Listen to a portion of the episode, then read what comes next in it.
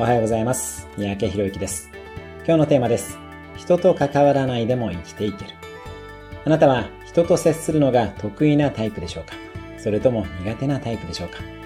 もし対人恐怖を抱えるなら、堂々と人と関わらない人生を選んでも構いません。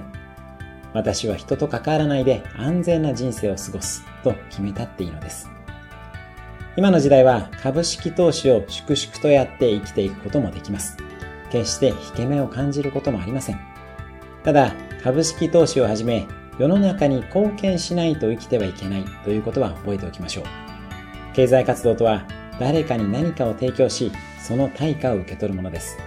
その資本主義の中で自分がどう歩んでいきたいかをしっかり考え、どんな貢献をするのかも決めましょう。